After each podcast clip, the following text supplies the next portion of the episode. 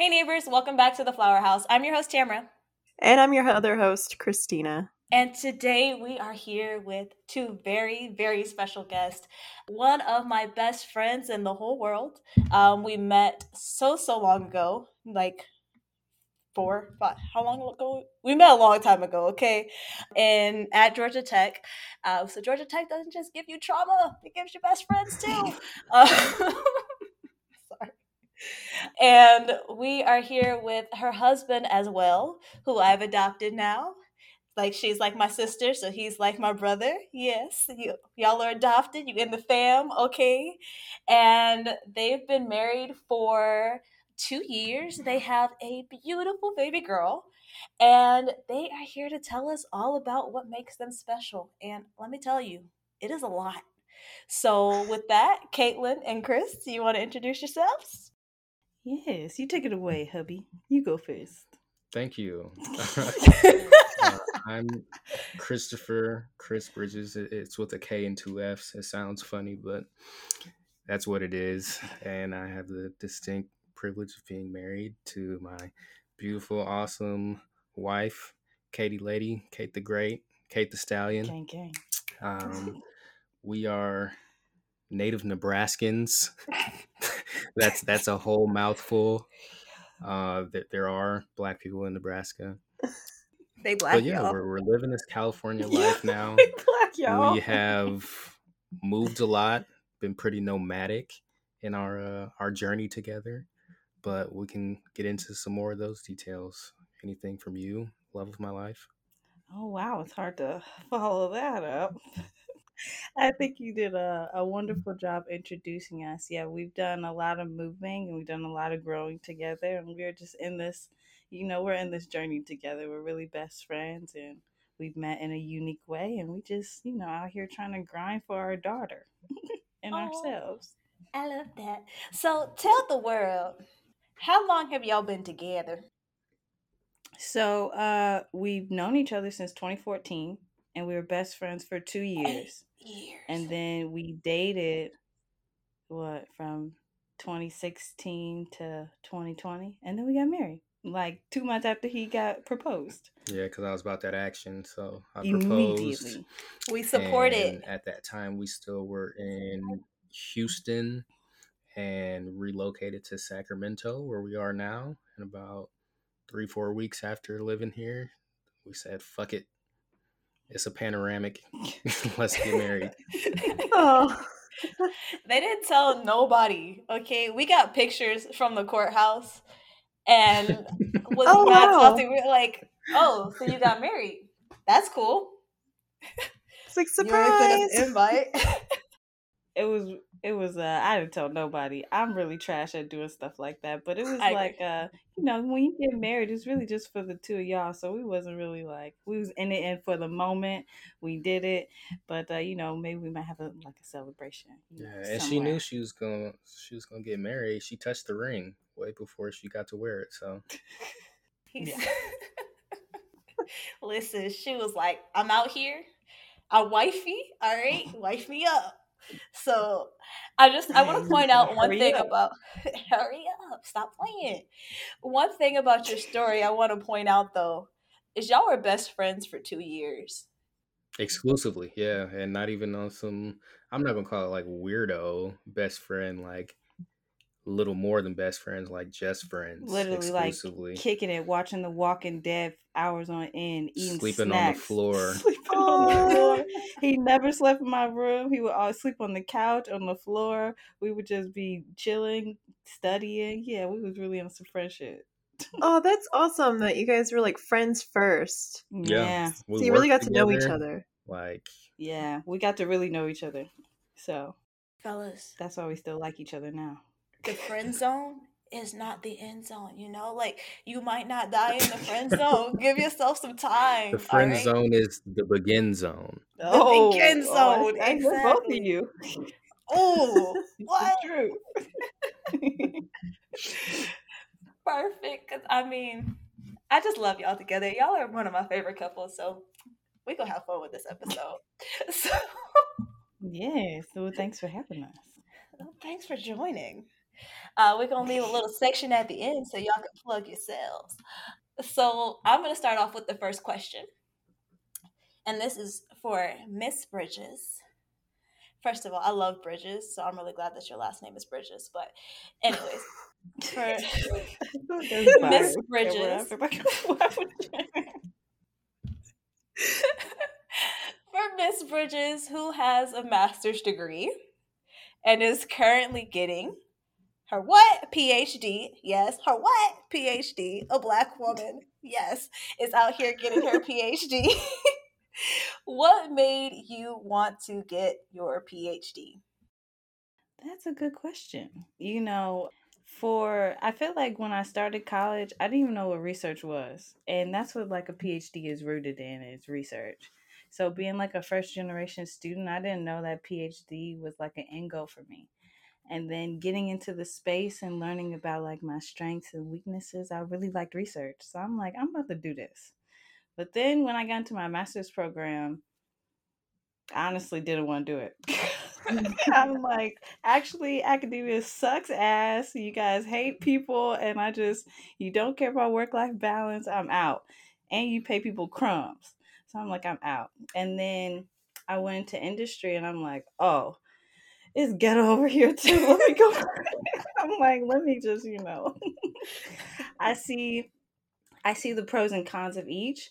And I think that my skill set is really suited for like higher ed and academia and I love research. And if I'm going to do it, I might as well just get my PhD to get a little check off the box so I can sit at the seat of the table of other professors and let other people who look like me and come from my background have a space in like agriculture because agriculture don't have no black people really which it's um it's pretty sad so it's like only time people can really imagine themselves you know in a space like this is if they see other people who look like them and so I just have to endure what I'm in right now to let other people not endure the same thing. So a PhD is just like a stepping stone it's just what you have a credential that you kind of have to have in order to be a professor. So yeah, it's rooted in a lot, but so as a fellow black woman,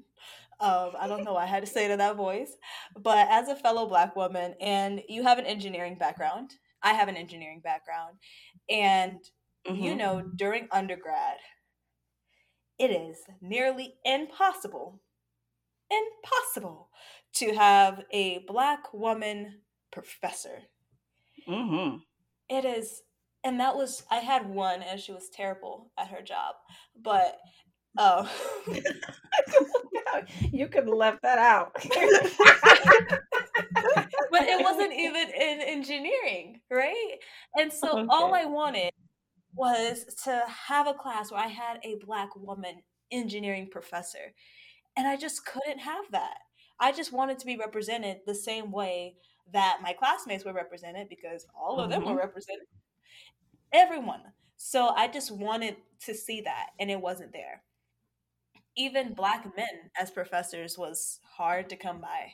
Mm-hmm. So the fact that you're going into it to give women and girls that image so that they can do it too, hats off. We're, we're proud. I I really like what you said about being a representative and I'm not black but I'm Hispanic. and I couldn't see that at all, Christina. if it wasn't obvious enough.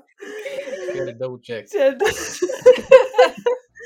but I I noticed more and more how much representation matters. I noticed how much more it matters after I had my son because he'll notice things or see people and he'll point out like they look like me. And mm-hmm. I didn't mm-hmm. really think that much about it until I had him.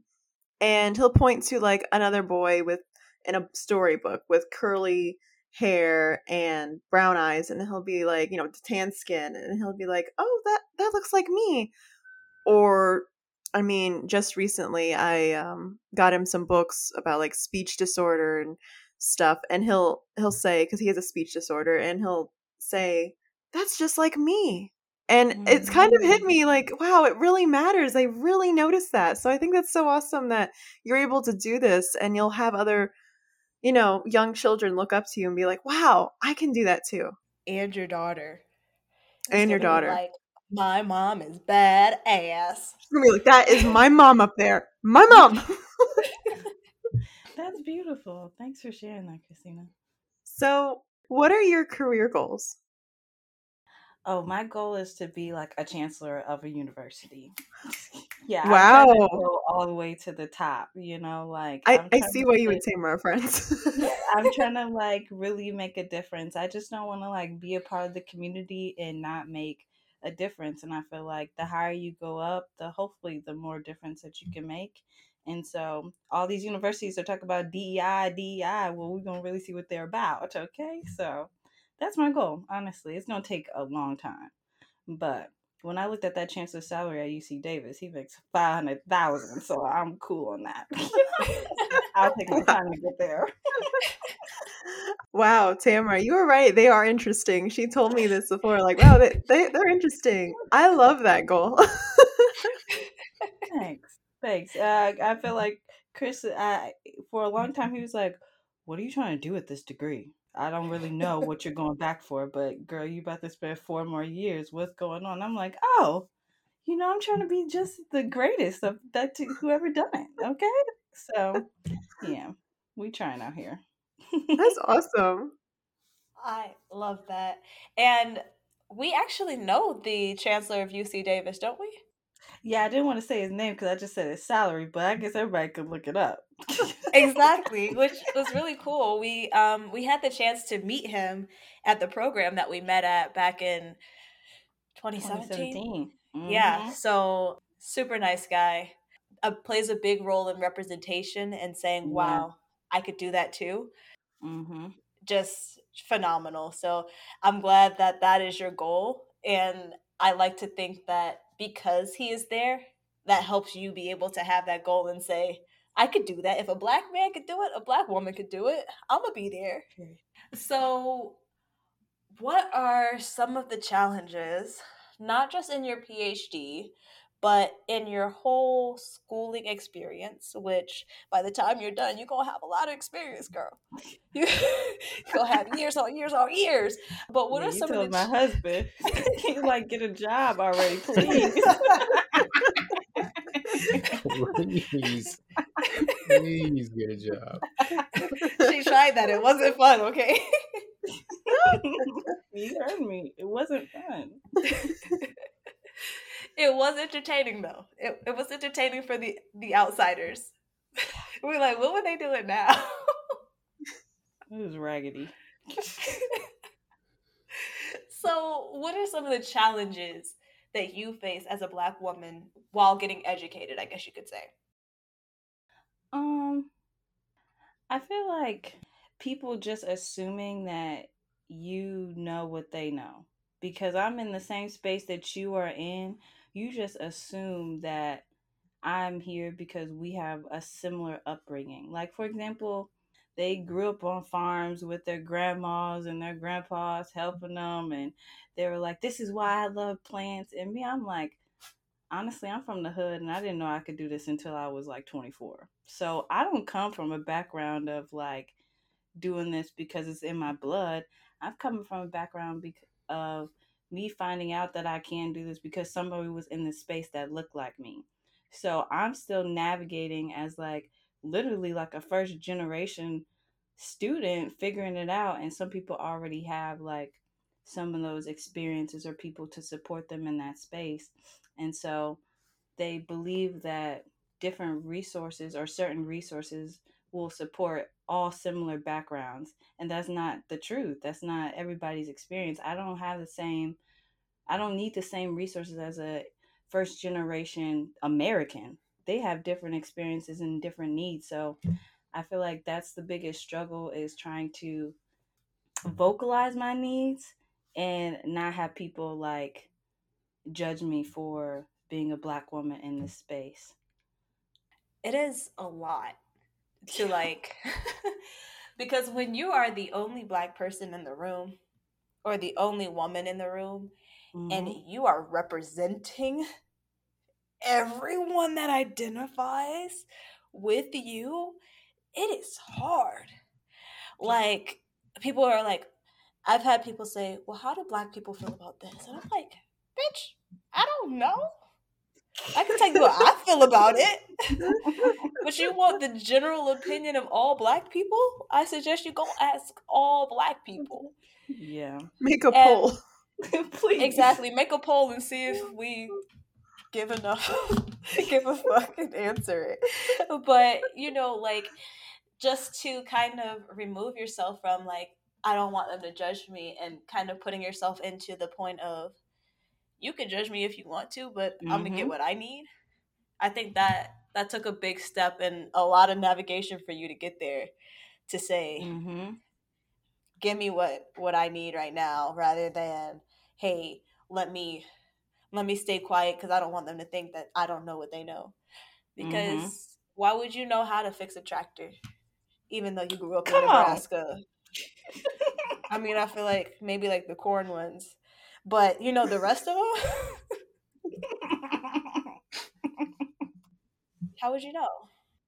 Mm-hmm. Something that struck me is you said it wasn't until you're like 24 till yeah. you realize that's what you want to do? That's amazing because i feel like something a lot of people grow up with is you know by the time they graduate high school it's like oh we have to know what we want to do for the rest of our life and that pressure is on them mm-hmm. and everybody's like well what do you want to do what are you going to go to school for and honestly i feel like they're still kids they don't know they don't know what they want to do mm-hmm. that's a big decision to make so it's reassuring to see someone else who's like going for higher education who's like i didn't know what i want to do this isn't a lifelong goal that i had like i didn't know until i was way over 18 not way over mm-hmm. but you know but later than what they think that you should have decided your lifelong career by yeah yeah and you would be surprised how many people are successful past the deadline of society, right? Like 18. I wasn't very smart at 18. Like Neither to pick I. my whole career, that's that's a lot. The best I could do is, you know, get myself going in a direction and hope that that direction was a good direction, right? Mm-hmm. And once that's a good direction, you just kind of figure out where to go from there, which is what you did, right? You went to Nebraska State University. No, Lincoln. Oh man, Lord have mercy.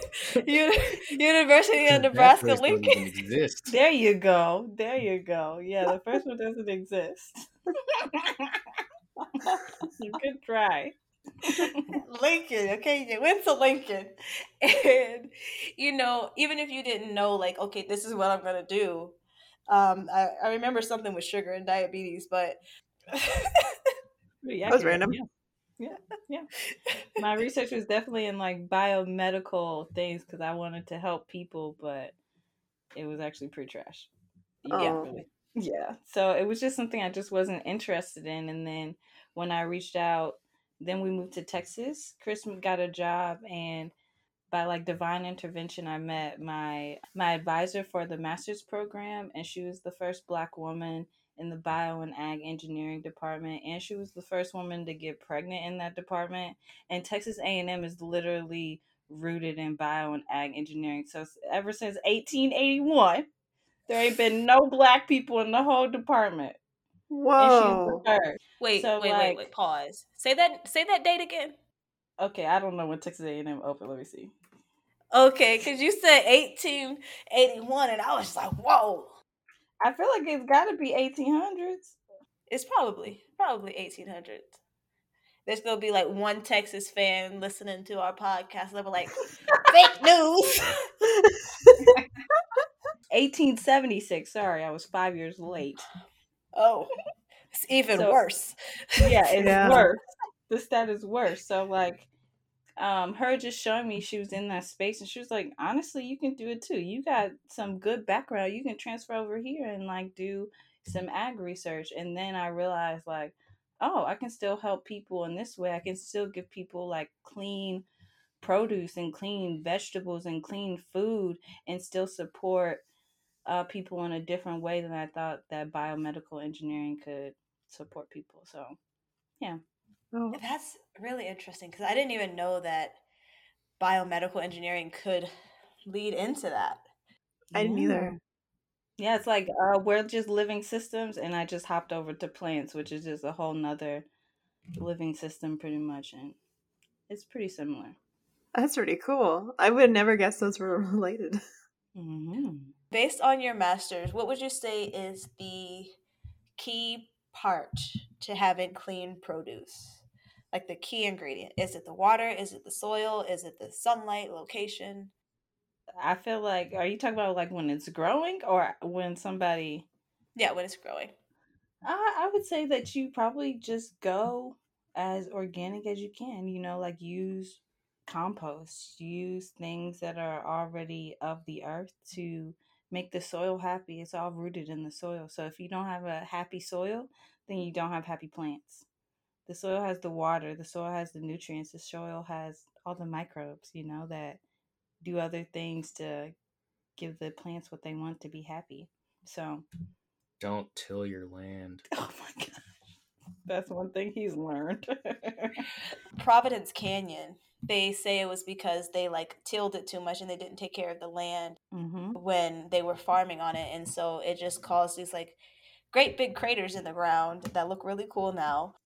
And people hike through them, but you can't farm there anymore. So it's it's a really cool thing to say, hey, yeah, you probably shouldn't till your land because it's it's bad for it. Yeah, it literally disrupts, like, it kills all your microbes, it kills everything. So it's like, it just restarts it over and over again every time you till, pretty much. So, Wow. So and then wash your wash your produce. Don't just be eating stuff now. who out here not washing produce? Hey, people out here not washing their produce. There's people out here not washing their hands. And I feel like if you don't wash your hands, you don't wash your vegetables. So Yeah. I can see that. Yeah. that would disturb me. Yeah. Okay. Wash your produce. We heard it from a PhD. Okay. Wash your produce. Uh, So, what are some of the challenges you face as both a mother and going with your further education? I'm sure that's quite a juggle. Oh yes, it's a, it's a, it's a skill. It's it's definitely a skill. I'm over here thinking, I don't know how she possibly does is doing it because my son's three right now, and I remember when he was a newborn, and I honestly, it was like a blur. I don't remember some things that happened. Yeah, the first few months is definitely a blur for me too. I'm like honestly, and I did not. Uh, I had, I had Nia the first week of winter quarter, so I still had like nine more weeks to go, and I had a C-section. So six of those weeks I was recovering. So Oh my. I feel like the some of the most challenging things is like you're just not a mm. traditional student. Like people act like everyone is 18 years old or they don't have families or they don't have just other things going on, but like mm. in reality, as you get older, I feel like it life just gets more complicated. So but the campus is not like representative of that. They say mm. like they have child family spaces. First of all, I am not bringing my eighth month old here. Y'all don't have no toys. Y'all don't got no boombox I could play some music on. I don't got y'all don't got no books. Is no color. Like what is what is supposed to attract a family to come here to study? Or if you um one time the winter quarter that I had her, I also got told like don't even come to class, like don't take it. Take it next year. And that would have caused me to be here for a year longer because it's only offered once a quarter. And so it's just people act like they're accommodating until they really need to accommodate you and then they're like actually we, we can't do that. That's not that's not allowed here. I'm like yeah so an eighth month old is gonna be farting they're gonna be coughing they're gonna be slapping the table slapping me? Like you, this is gonna be distracted I, there's no way i could bring my daughter here so i feel like people talk it but they don't really walk the walk um, it's very difficult to kind of navigate. People just typically in academia women either have children really late or they just don't end up having children because it is too late so yeah it's just kind of i feel it's like another mm-hmm. in- intersection to feel like isolated in it's like an added layer to being like a black woman in a field of underrepresented minorities as it is. So, yeah, it's a struggle. Do you know any other women that got their PhD while they had a small child or are getting their PhD while they have a small child? Yeah, I've actually um my position on campus to pay for school is supporting other student parents on campus. Um so I'm a mentor to them and I provide like resources so they can succeed academically and that also builds a community for uh, me and my family. So I feel like I want to be the bridge to that gap too cuz it should be more normalized that people can have children regardless whenever. Uh, so I can't even imagine being an undergrad though and being a parent. Like at least graduate school, you kind of have a little bit more flexibility of your time, but I can't imagine like doing undergrad and being like 20 years old and having a kid trying to figure out classes. It's just, it would be a lot, but yeah. Yeah, I don't, I mean, we're in two different parts of grad school, but I don't feel like grad school has any flexibility because they be like, "You supposed to be in class," and I'll be like, "I'm gonna be at work." So you gonna see me when you see me. You see me when you see me, okay? You have an attendance grade, I'm gonna get a zero. All right, I'm gonna pass this class. so do the work. Mm-hmm. Our final question ish for you and then we're going to get into the interesting life of Mr. Kris with the K. How important is it to have a supportive partner? Honestly, I wouldn't be where I'm at without Kris. I feel like the ma- in my master's program, babe, I was down bad, huh? Your girl was down bad. Was I was going through the motions. Like it was just a weird time in life where Texas A&M is 90,000 students. 70% of those students are white. So like to be in an agriculture program where the only person who looks like you is your advisor and she's the first person there, like you just feel so isolated. You just don't feel like you belong. And Kris used to be like, "Girl, you better get up and you need to go do what you need to do because I'm not about to have no wife who's a student forever. you need to do what you need to do, okay? We got dreams and we got goals and we got things that we want to see through. So you got to get up and get going. He would definitely like um make sure I took care of myself, but it honestly during that time it was it, it was a blur. It was pretty hard, but I feel like this new experience going to my PhD and doing my doctoral program I feel so completely like renewed. And even though it's still difficult, having his support makes such a difference with how I show up for these student parents, how I show up for other Black people on campus, how I show up for myself. You know, it just, um, and how I show up for my family. I, I have a bigger purpose than just being a student. So he always keeps my eyes open to, girl, you're larger than what they try to put you in. So be great. So I love that. Oh, it's so sweet. You're doing great, Kris. I think oh. I think that's so it, it, shows, right? It really does. Like I remember meeting you uh in 2017. We were we were roommates for a summer and you were like Milly rocking in the living room.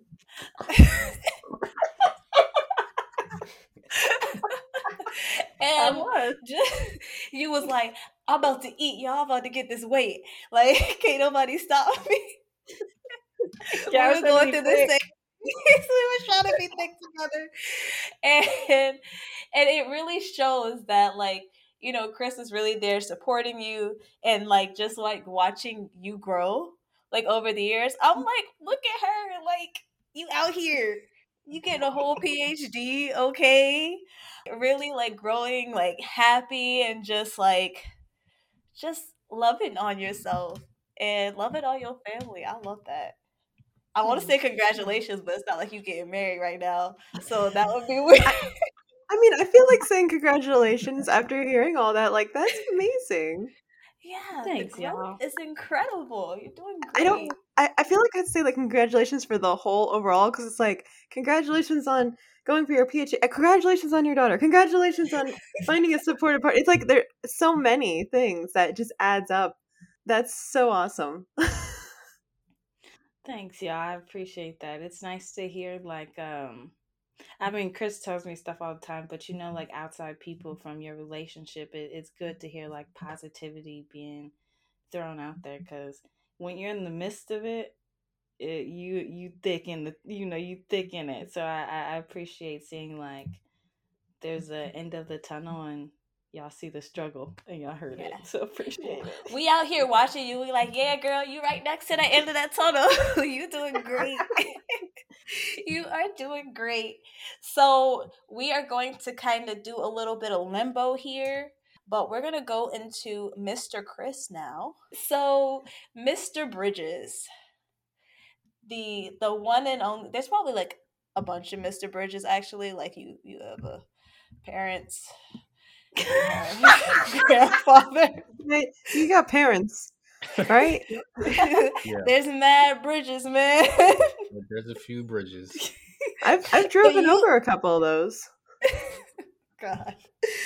There's you're the only Mr. Bridges married to Caitlin the Great. So I can confidently say my favorite Kris with a K. So we got so, to introduce yourself, what do you do for a living? I am a construction project manager, but I work specifically for a construction management firm, which to many people probably doesn't mean much, but there's lots of different kinds of contractors. There's general contractors, subcontractors, but what I do is think of me as a as a budget liaison for owners, more or less. So I don't focus on the building aspect as much as if a bond is issued or something that's in public works is issued for a community to be enhanced, typically an owner will find an outside agency to manage those funds in their projects. So that's what I do. Perfect. So and because as you know i used to work in construction you know we was out there together basically the same thing right not a field engineer very different it's very different actually so what you're saying is you as far as the GC is concerned, so say your GC is Turner Construction, right? Mm-hmm. Um, that's a pretty big GC that most people know. If you're driving down the highway, you're going to see Turner Construction on something.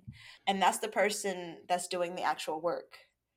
So the construction manager is essentially the person that deals with construction turn uh, Turner Construction on behalf of say Amazon. Is that right? Exactly. You can almost think of me as a project auditor. So it's not my responsibility to do the building, but I have a fiduciary responsibility to the owner to make sure the project is going. Remember who you're talking to here. Not all of our audience has a PhD, okay? I have okay. I have a vested interest. Okay, I know what that means. for the owner to make sure that their money is being spent properly. So, is the project on schedule? Is it within the budget? Uh, yeah, we'll focus on those two things. Is it on time? Is it on budget? So, what happens if it isn't? If it's not, it's my responsibility to more or less talk with that contractor to understand what are the hurdles in place. Uh, there's a lot of contract language that if they are not following that, I can hold payment. I can institute liens. I can do anything within those documents that uh, protects the owner or whoever the client is from from harm pretty much. Okay. So, so you've got the power. yeah. Yeah. Got a lot of power. But it's kind of like a, a double edged sword. You never really want to have to use uh, any of that information that's within the contracts because what I do is usually with tax dollars and that makes it all public record. So if it ever came to a point where I needed to move towards litigation or remove a contractor, that's on their record and sometimes that comes with heavy penalties, not um, in the sense that they'll be fined, but they may not be able to secure certain work for um, a stipulated amount of time. I work in education, so if I have to fire a contractor and what I do now, they can't get that same type of work for five years. So you can imagine if you are a general contractor that all you do is education work, and you mess up once, you're mm-hmm. out of there. you're done. Whoa. Could potentially bankrupt you. So, with great power comes great responsibility. Exactly. Is that what you got? what I was thinking, I was like, wait, so if you if you like ban them from this site, right? You're like, hey, you can't do work for five years. Can they do work in other states for within that five years? So in California, if it's like prevailing wage work, no, they would not be able to. They'd have to either get that work out of state or they would have to potentially go into some different type of agency work. So maybe it's not education anymore, but it's industrial or it's building retrofits. But if that's not your specialty, you're still fucked. You going out of business. More or less terms. More or less terms you're fucked. what made you choose the career path that you are on? Um, I kind of stumbled into it. I really benefited from a high school experience at a it was a STEM high school. Um, we had an engineering wing for the whole high school. So as I was going through my program, got exposed to like CAD modeling and for a long time thought I wanted to be an architect, but ultimately when I started undergrad, I went into civil engineering. So I did that for about a year and a half and I ended up having a seminar class that uh, similar to wifey. I didn't see people that looked like me, and more for me, it was the the long term. Um, it wasn't something I was going to enjoy, and the professor for that class didn't bring enthusiasm to to the curriculum. It, it didn't seem like he was happy to even talk about what he was presenting. Uh-oh. So I just made a calculated risk and, and decided that wasn't for me anymore but I knew I didn't want to start from scratch either. So Right. when I started to look at different degree options, construction management was pretty lateral to the civil engineering program, and it wouldn't have delayed my opportunities to graduate within four, or four and a half years. So I made that pivot, and that same summer, ended up getting an internship that kind of cemented uh, my interest in the industry and stuck with it from there. And I would be totally remiss to say like a motivator was the the fiscal gain as well. Like construction is a good occupation just in terms for being able to support yourself financially and knowing that one day I wanted to have a family and be able to provide for them. I thought it just made sense. I mean, that is a good point. Where I remember when I was had my first job. So I stayed civil the whole way through, but I went construction when I graduated. And I remember one of my my manager. I didn't like him very much or at all. He could catch these hands if I see him in the street, honestly. Uh, to this day. she on site with to it. this day on site. I mean, I see people that look like him sometimes, and I'm just like, "What's good?" Um, but I have mad animosity towards that man. But he did tell me, you know, one day he was like, "What made you go into civil, uh, to construction instead of civil?" And I was like, "Well, you know, I really liked construction." And he was like, "Yeah, and you can make more money than your counterparts because construction does have a." Uh, a nice upside on the end of it, right? Whereas a lot of other fields under civil, you could tend to cap out lower and slower. So, you know, lower and slower. Slower and Um, slower. it's got to be a kid's rhyme.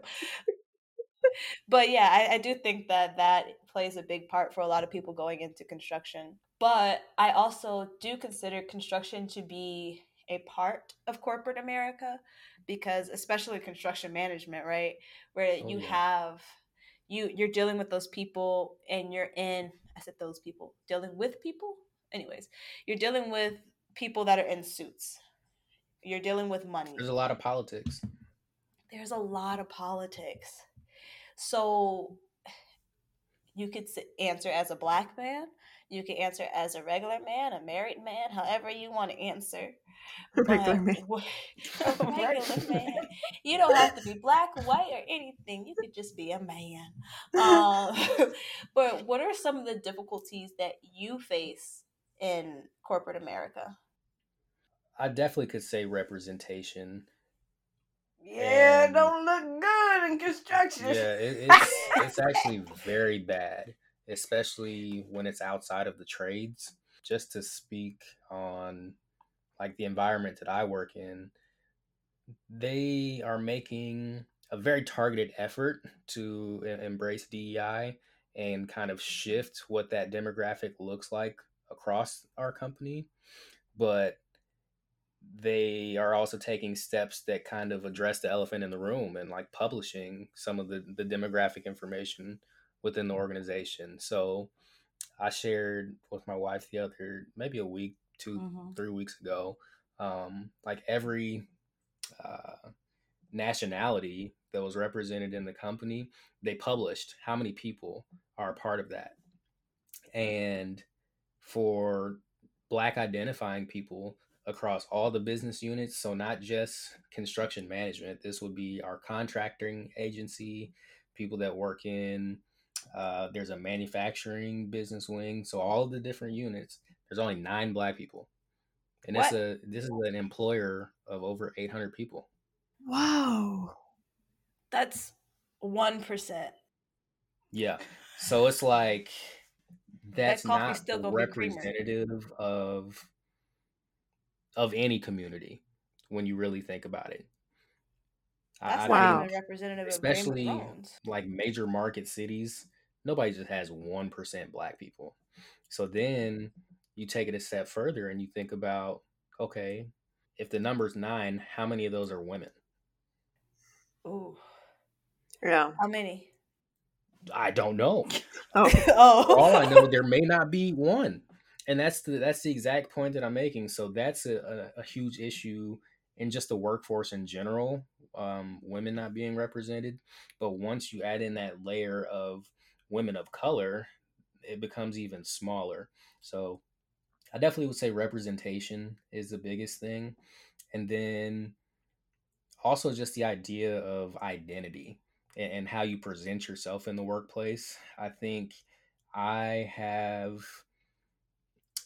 probably erred on the side of going against the grain more times than not in my career so far, where who I am outside of work, for the most part, is who I show up to be.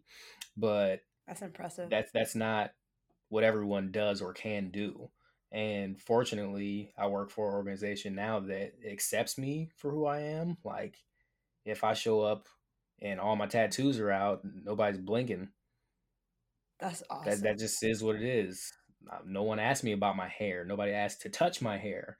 Like wow. things like that. But I've worked other places where it's the completely other end of the spectrum. I've racist. worked other places where they part of the culture was you would think it, it wouldn't go here. Part of the culture was telling jokes. But people don't have self awareness to know there's certain jokes that are just not okay. And when it goes a little too far, there's nothing within the organization to I almost hate to say like police those incidents, but to reprimand. And yeah. So things like that. Pushes good people out though. Like, you know, people who are qualified, they just look different than mm-hmm. the majority and it kind of pushes people out. Do you think that a lack of representation contributes to that? Like, there's no one that can rep- represent you that you can go to and be like, hey, this is a problem. This should not be happening. It is a problem, but unfortunately, I have been in some situations where mm-hmm. there's been someone, my senior, that is me, that I don't want to say they didn't defend me, but they didn't use their position to make that change. Right. I, I've had a job site that I worked on where it was just like blatantly someone was attacking me. Like their response to something I did was explicitly antagonizing me to the point that I had been written up wrongfully. Oof. Like just bold as day, wrong. And that person didn't do anything. And not to their defense, nobody did anything. So that's a problem. That's the other end of kind of the politics that we alluded to a little earlier. There's politics at the top, but there's politics at the bottom as well. And in a lot of ways, construction can be a long game and it'll weed you out if you don't know how to navigate those politics or play the game. That is a very good point where I had similar situations, but it wasn't quite, I'd say just as bad because my problem was more internal where, you know, coworkers would have I'd be like, oh, that wasn't appropriate. No, my hair's not fun. But you know, just like different things like that. So I I understand what you mean, like politics in the workspace and like knowing when you can speak up and when you can't. Just if you're listening, the answer is you can always speak up. There will be another job, and if there's not, you can create one. But you don't have to deal with someone. Deal with that bullshit. Exactly. exactly. Stand up for yourself if no one else does it. Because if not, you're just gonna go home and you're gonna feel so icky. You're gonna be like, I should have stood up. I should have did this. I should have did that. Because why should somebody else have to deal with that? And why should you have to deal with that? It's at this point it's 2022. What are we doing? we just all went through a pandemic together, even with the people that didn't wash their hands. So I feel like if we could all come together for that, we can all stop being racist at work and outside of work. Um, that's just my two cents. And if you're racist listening to this, we don't need your listen. You don't need to be here. you can just go. log out. log out right now. How about that? So, what would you say? And I feel like nobody addresses this but you are not just a loving husband and a a career man you are a father and when it comes to children people put all of the weight on the mothers and they're like oh well she should do this and she should do that but you actually play a big part in your daughter's life from what i see all right i've seen a lot of pictures and videos and you're there and you're experiencing her as a child. So, what would you say is the biggest challenge that you faced as a working father? The biggest challenge as a working father. Um, I would say probably finding a balance with your partner to determine when do you need to step up and vice versa because it's really easy to get into a mindset of I've been gone or I've been at work all day, but work is not always in your occupation. So I challenge myself pretty actively to make sure that if it's a day, especially when our daughter is not at school or, or daycare, to to honor my wife and give her an opportunity to breathe give her an opportunity to to do something for herself or or just be a parent. And I, I think more times than not especially for men there's this kind of nasty in my opinion stigma of like oh you're watching your kid. And that that's such a an odd concept to me especially for someone that's in a union so, and it applies even if you're co parenting, but there's no such thing as I'm watching my child. Right. I'm parenting. So, I, I think I would say the biggest challenge is, is is just navigating when is it my turn to parent and kind of carry that load. And then, of course, there's times when you're like 50 50, right? I don't have kids or a husband. So that's a genuine question. All right. I, I just want to touch what you said right there about how people say, like, oh, you're watching your son because I feel like my husband could do literally anything with our child, and he's considered a saint by like I'm not going to say who specifically, but but when they see that, they're just like, "Wow, you're holding your daddy's hand and walking with him," and it's like, wait a minute, I do this all the time. Why does he get so much praise for just being a dad? Not that saying it's I like I think it's great. It's good that they're doing things like that, but I don't understand why people act like it's not expected. I think a lot of that has to do with gender roles. Yeah. And I would say, especially within our marriage, we kind of don't adhere to a lot of gender oh, roles. Because your girl do not be in the kitchen. I'll be on the couch waiting for the food to. I love that. but that's a really good example. Like everything that I feel has historically been kind of deemed or labeled like domestic is kind of flip flopped for us. And you're really, is, I don't know, like in a marriage, it's your job to figure out like who is going to take on those things. It's not necessarily a skill set, but it, I almost would liken it to that. Like who is maybe not better, but who's more equipped to do that or who would prefer to do certain things. So That makes sense. I think that's so important. And one thing I want to note is like while you do like you cook and you help out with your child like a responsible parent, you also still do some things that are like traditional gender norms. Like um I remember when we were visiting in December, you were like, "Well, let me go put gas in the car so you don't have to stop at the gas station." Or let me make sure Aw. that Oh, yeah. I take the trash out so you don't have to do that.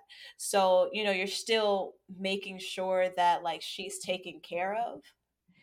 And you're like, this is my queen. This is the one that she's going to sit over here on this pedestal and be great because she supports you just as much as you support her. And so y'all have like this little yin and yang thing going on where you guys make sure that everything that y'all need is is there.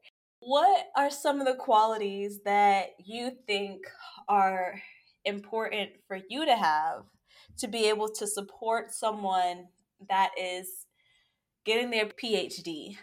And um, before you answer that question, there's one note that I do want to make. We mentioned DEI a couple times in this episode, and I saw Christina's confused face once or twice, so I'm sure the audience is confused. DEI stands for diversity, equity, and inclusion. So, Okay. yeah.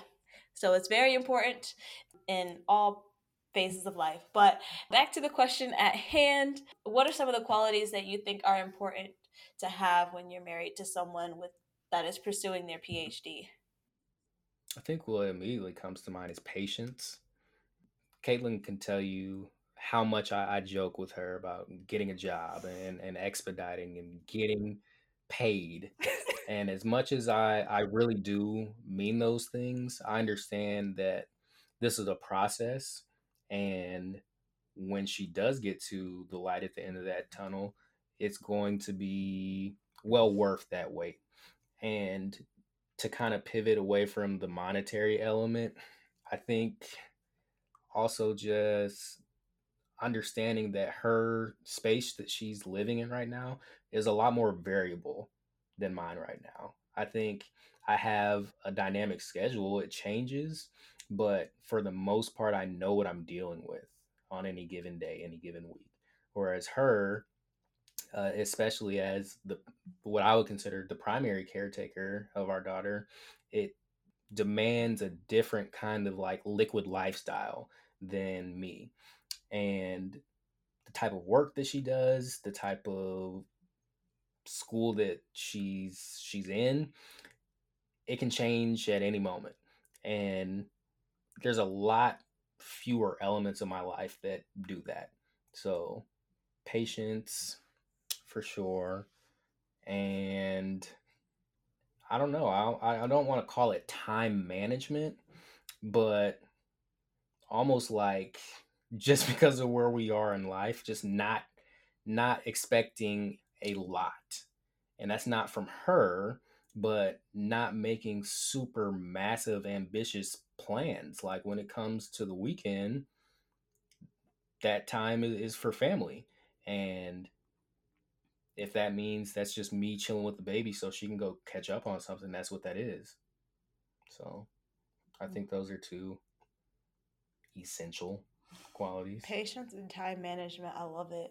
And I feel like yeah. you could apply that to any part of life, whether you're married to a PhD or not. I could tell you anybody that's going to marry me, he going to need a whole lot of patience. A whole lot of patience. Because you ask questions, girl. I be asking bad questions. so, a question. A question to both of y'all, since I'm asking questions, is what advice? And I, I know that you both love uh, youth and are involved in things that deal with the youth. What advice would you have for the youth? Words of advice do you have for the youth?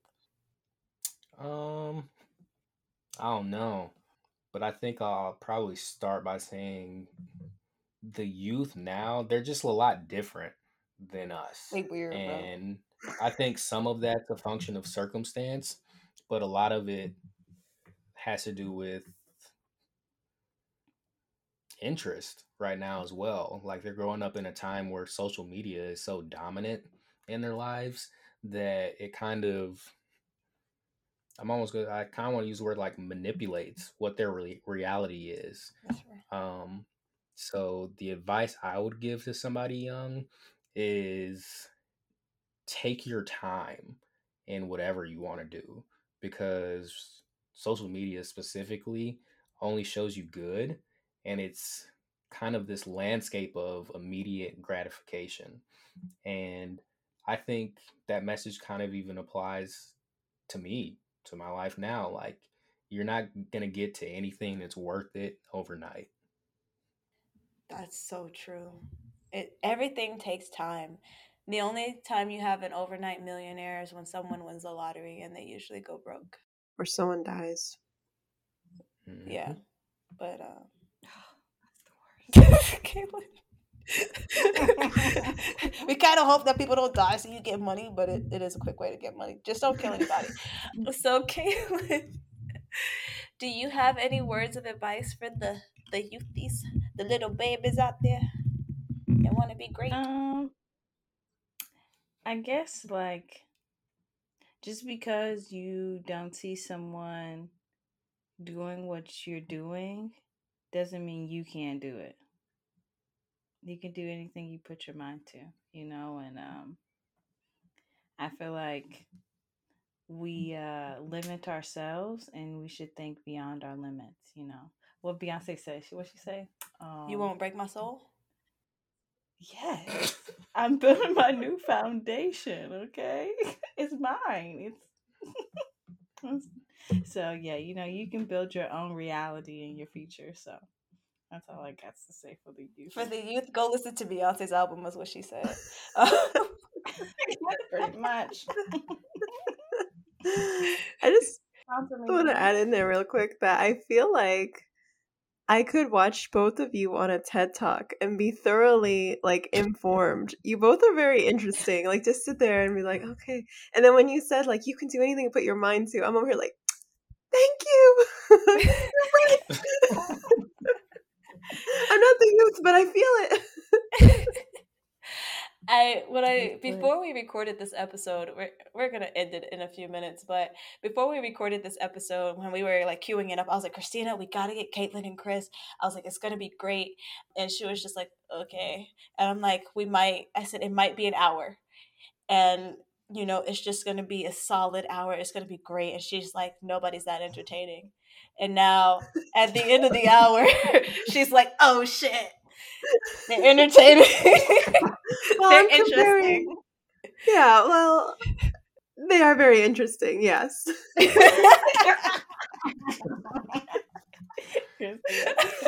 I'm thinking about my patience. I don't have patience for an hour, but yeah, I'm sitting here. You know, I find this very interesting, and it's already been over an hour. So, yeah, and I just I just love y'all so much. I'm I'm so glad y'all are here. So I want to break this up into two parts. I'm going to have Caitlin go first and then you go second, Kris. Is there anything that you want to people to support?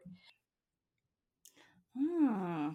Uh, well, we did start a podcast. It stopped once we had a baby, but we have recorded a few episodes to start. Uh, you know, putting it back out there. It's all about cannabis and like the intersectionality of like being black and you know just the historical context of how it plays in like black and brown people's lives like and all the new information about cannabis so it's called Noire Ganja.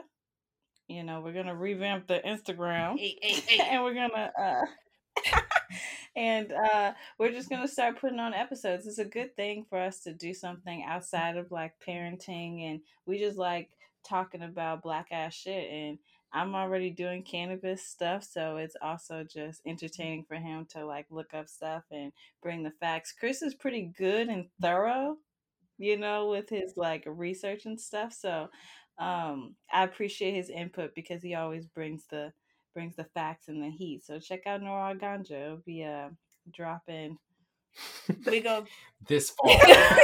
we'll spring summer collection. Interesting though. we'll include it in the uh Yeah. So we have like uh we have like a few episodes up now, but then like pregnancy got hard and life got difficult and so we just took a break. But yeah, we're definitely gonna get back into Yeah, our Still bag. five stars though. Still five stars. True that. Yeah, but yeah, check us out. It's like black married couple talk about cannabis shit. And what is so it called again? It's called Noire Ganja. N O I R E Okay. G A N J A. Noire Ganja. Okay. Yeah. You can Google it later, Christina. Uh, you're gonna have to translate that. I already know. She's like, I don't, I don't, I'm not, I'm not tracking. Uh, Doja has a lot of names. All right. Uh, so you kind of already included your socials, but would you like to include any other socials that people can follow you, keep up with you, and kind of see what you do got going on in in your life? Damn, I don't even know my handle. Uh, I think it's like Kris with a lighthouse. I don't know. Kris know. with a light. I yeah, don't follow us know. on Noire Ganja Yeah, Nora and Ganja's. Instagram. yes. We're not big social media Yeah, like people, but we, know that it up, has like, once a power. quarter. So Yeah. That's yeah, you don't gotta follow us on our personal account. You're just gonna see our daughter. So how about you oh. just Dope. you know go to the Pull public? up on Noire Ganja. Yeah, Noire Ganja's good. check them out Okay. on Noire Ganja. Is there anything that you would like people to support, Kris? Uh, this October, I want y'all to support the Los Angeles Lakers. this LeBron year, you know, he got to get one more ring. One more ring, all right? I was not expecting that. What? Ooh, See, yep. and this is why no, we get unfortunately, along. I don't have any major cause right now, but we're very appreciative of this opportunity. So, yeah, we appreciate y'all. if Thanks you're listening to us. this episode, make sure you continue to tap in. The flower house. Tap tap in. Thank you for coming on. This is like thoroughly fun. You have to come back and talk to us more about what you're getting your PhD in because that would be okay. a fun episode. Yeah, Yeah, you're gonna I'm have to make some some uh, prescriptions for Christina. Uh, All right, I'll send it. I'm the plug. I, I'll Oh send my you some in the mail, girl. I'm the plug. It's gonna take a few days because you know we real far apart, Christina. But I got you. You don't have to wait until the winter because that shit will. Be My husband's gonna see the mail and is like, "What's that package?" And nothing. don't even worry about it. One brownies later, or Package. yes, definitely, definitely need to do that sometime though, because that sounds super fun. Yeah, yeah, I would love to do that. I love it. I love it. So we are gonna wrap up, and we are gonna wrap up with a good news minute. Christina, why don't you sell share share share this one? I did so good with words today, and right there, I just You did so up good till the end. so good till the end. Share. Sad. So, good news minute. It starts off kind of bad. but it ends it ends in a good note. I mean, it, so dogs get cancer at about the same rate as humans, and that's sad. Um, just why are you laughing? Because you said, and that's sad. I mean, it is sad. It is. I'm sorry. Dogs are like so much more pure than humans are. I feel like so the idea of like them getting cancer is like Extra sap. yeah Yeah. and you know they their treatment is a lot like humans you know surgery chemo radiation but their cure rate is about 20% What's But the human there's- cure rate? i i don't know Oh, okay. i really don't know i'm focused on dogs right now That's what's important. Yeah. but there's new breakthrough technology and it's helping dogs with their cancer but not just that but it can possibly impact how cancer is treated in humans as well Ah, now you got me. Yeah, so the veterinary oncology team at the University of Florida began treating cancer patients, like dog dog cancer patients, with something called the Varian Edge, Okay. and it's I'm pretty sure that's how you say it.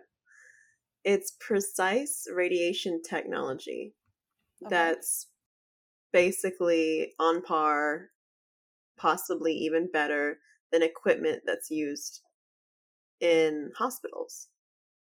So it's going to be able Awesome. to make, yeah, it's going to really help get to places like on the dog's bodies that they weren't able to before without possibly harming them. So this is really awesome that dogs can now get treated better for something that they honestly do not deserve to have. I think I, I do think it's awesome that dogs can be treated. Everybody loves dogs, right? For the most part. But what really excites me is if they figured out how to do this in dogs, they're going to be able to bring that technology over to people. And if we could start solving cancer, bruh, I can go back to eating microwave popcorn every day. You know, like all the all the things they're like that's going to cause cancer, like eh. I feel like any it. I feel like anytime we get a step closer, even with if if it's with dogs, it's one step closer to something better than it was before. Even if it's not focused on humans right now, it's just taking those little steps towards a greater Baby future steps. without without cancer. Thank you guys for joining us this week on the Flower House, and big thanks to our special guests who joined us. That was a lot of fun. It was. We will see you guys next week on the Flower House. Bye.